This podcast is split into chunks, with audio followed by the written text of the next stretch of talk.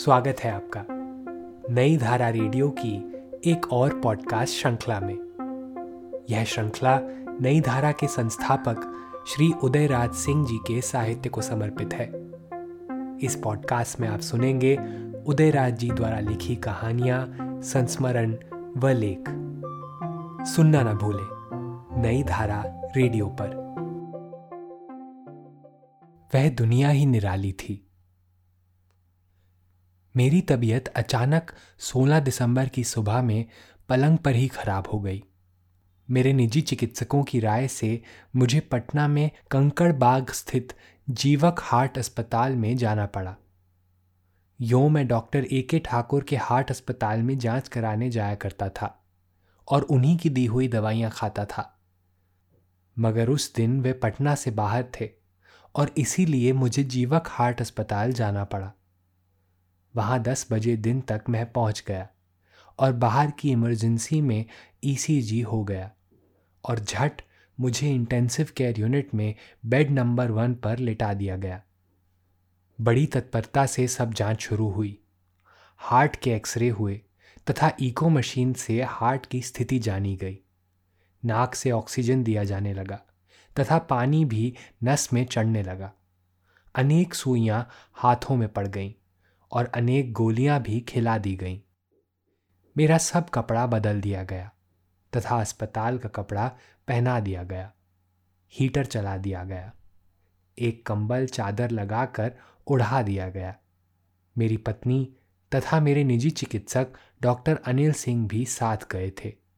वे मेरी बगल में बैठ गए। डॉक्टर अनिल सिंह सभी रिपोर्ट को देखते गए। मेरी चारों तरफ़ पर्दा खींच दिया गया। मेरी नर्स मेरे बगल में बैठ गई।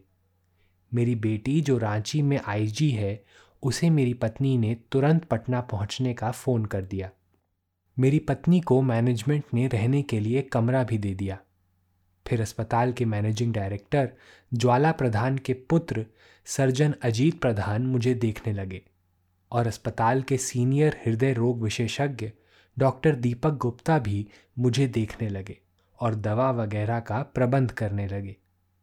अस्पताल की डाइटिशियन जो एक नव युवती है, आई और मेरे नाश्ते तथा दोनों शाम खाने का ब्यौरा डॉक्टरों तथा मुझसे राय लेकर बना ली और उसी मुताबिक खाना मिलने लगा, जो काफ़ी सुंदर ही रहा। घर के खाने से तो कुछ अंतर हो ही जाता है।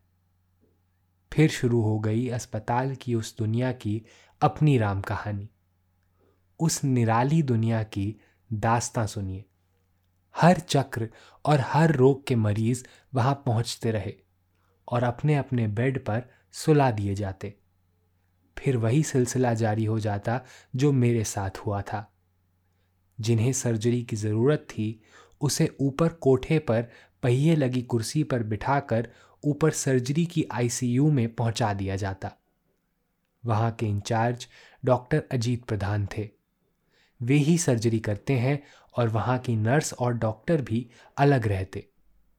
यह सिलसिला रात दिन चलता रहता, जिन्हें हार्ट की बैलूनिंग यानी बैलून घुसाकर हार्ट के ब्लॉक को हटाना होता था, उन्हें भी ऊपर भेजा जाता, तथा बैलूनिंग कराकर वह नीचे ही चले आते।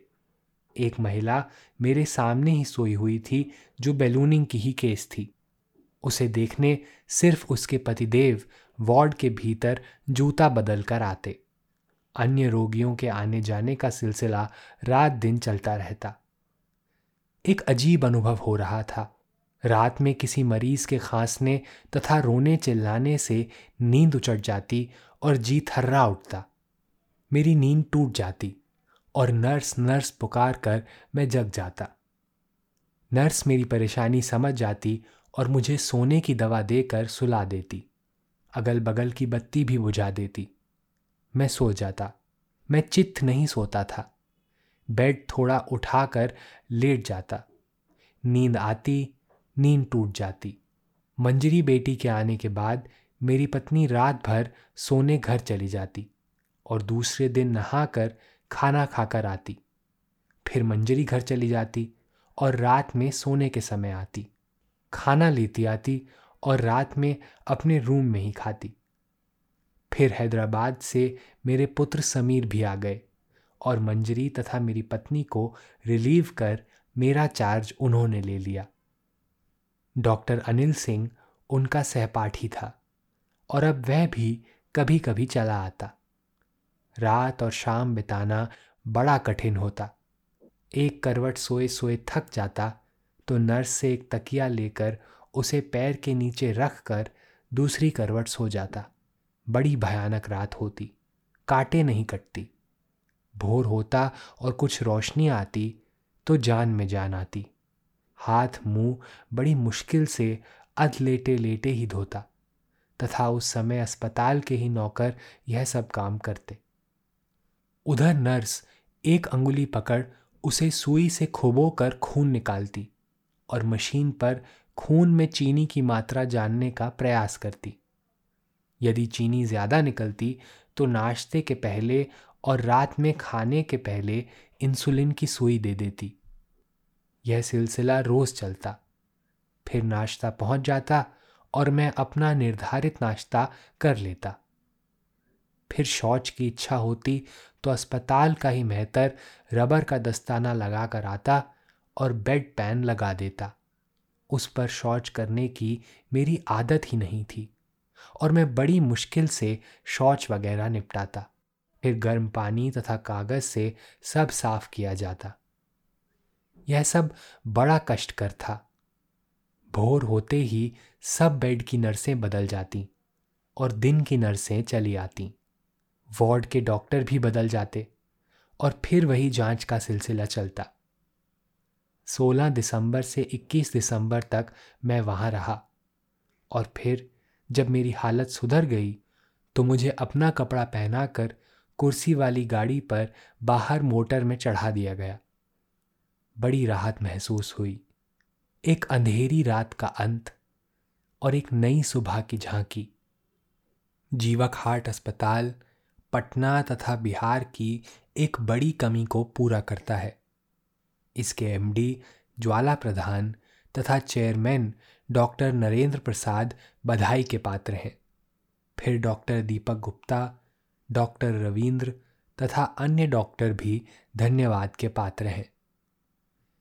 मेरे अनुभव दुखद और सुखद दोनों रहे। दुखद यह कि रात भर सोने में बड़ी तकलीफ़ होती और दिन में उठने पर मुझे देखने वालों के आने जाने का सिलसिला शुरू हो जाता तो मन बहल जाता। मेरे साहित्यिक सहयोगी डॉक्टर शिव नारायण भी मुझे देखने आते रहते। फिर केरल की नर्सें तो भारत भर के अस्पताल में छा ही गई हैं।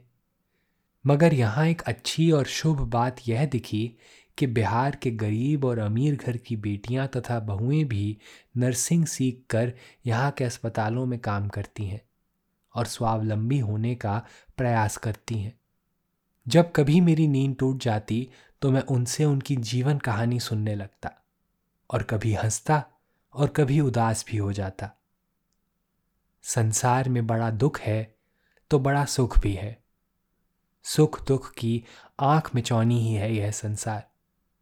हमें भोगना दुख भी है तथा सुख भी। अजब निराली है यह दुनिया।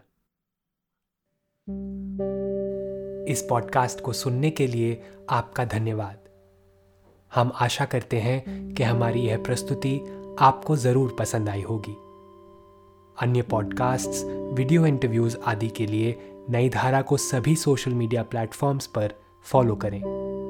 जल्द ही आपसे फिर मुलाकात होगी। धन्यवाद।